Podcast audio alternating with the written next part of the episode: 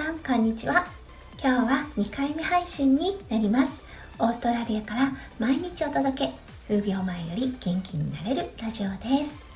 このラジオでは弓嫁が感じたオーストラリア生活嫁ママ目線のハッピーライフの作り方身軽になれる幸せメガネの作り方へえほうふふくすをリスナーさんとシェアをしてハッピーピーポーを作っていこうというチャンネルです。パーソナリティは私弓嫁です。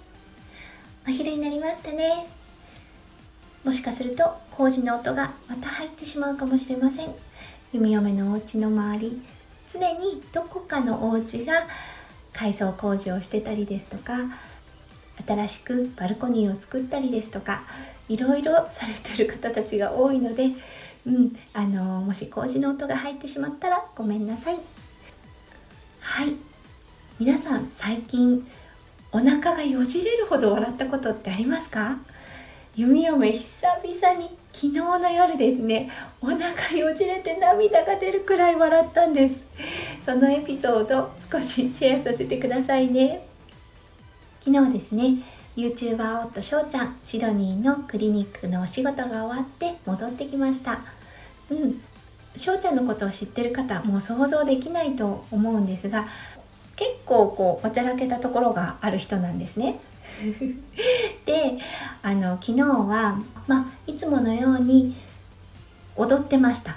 はい。それに関してはねまあ日常茶飯事なので弓嫁軽く無視をしてたんですね。うん。そうしたら そうしたらですねあのこうちょちょっとなんだろうマイケル・ジャクソンみたいな感じの動きをしていて、うん、で次の瞬間なんか崩れ落ちたんですよ。でなんだと思って向いたらあのマロくんのおしっこ床にしてあったのに気づかなかったみたいでそのマイケル・ジャクソンの動きをした時に思いっきりそのおしっこに突っ込んだっていうのをあの 目の当たりにしてしまい本当に心からお腹がよじれるかと思うくらい笑いました。息子くんねもう寝てたんですけど息子くんが起きるんじゃないかっていうくらい笑いました。皆さん覚えてますか？なんかそんななんだろう涙出るくらい笑ったって。なかなかね大人になるとないですよね。うん。もしよかったらコメント欄で教えてください。それでは夢嫁ラジオスタートします。はい今日のテーマですね。オーストラリア夏となってきましたのであのフルーツが市場に出回ってきました。はいそれはマンゴーです。美味しいですよねマンゴー。オーストラリアで買えるマンゴーはうんと卵型のちょっとあのぽってりとした感じのマンゴーですね。タイとかでねよく見かけるちょっと長いタイプのあのマンゴーではなくってうんあの卵型のオレンジとか黄色っぽいような感じの色をしたマンゴーです。美味しいですよね。オーストラリアだと1個何ドルぐらいで買えるのかな？今だったら1個2ドルとか3ドルとかで買えるでしょうか？うん、ほんと最近ですね。出回ってきてああクリスマスが近いな夏が来たなっていう感じがします。はい。と申しておりますが弓嫁ちょっとだけマンゴーに対してアレルギーがあります。マンゴーってね漆科なんですよね。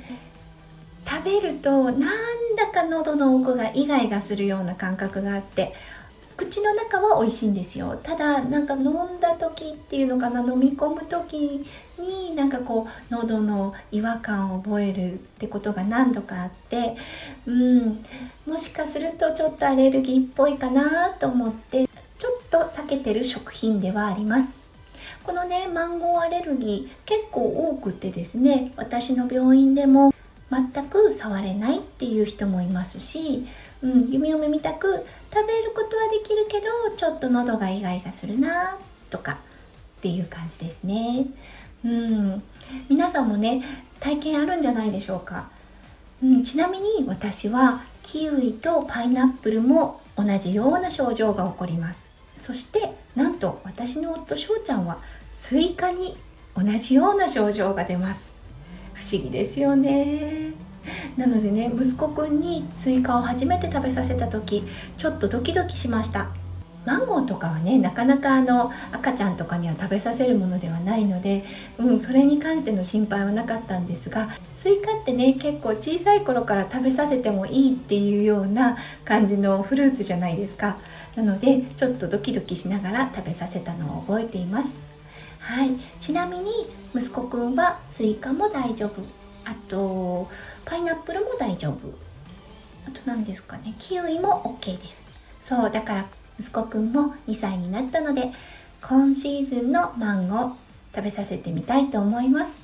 うん多分大丈夫かなとは思っているのですが。はい。そう甘くて美味しいオーストラリアのマンゴー。日本もね美味しいですよねマンゴー。やっぱり南の方から来るような感じなんでしょうか。最近では国産のマンゴーとかも出てますよね。うん。はい。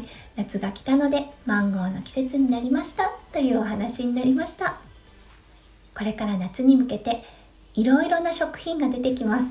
うん。なのでねちょこちょこと弓嫁もこんな配信をしようと思っております。はい。それでは皆さんの午後のひとときがねキラキラのいっぱい詰まった素敵な午後のひとときになりますよ。お祈りいたしております。今日もね最後まで聞いてくださってありがとうございました。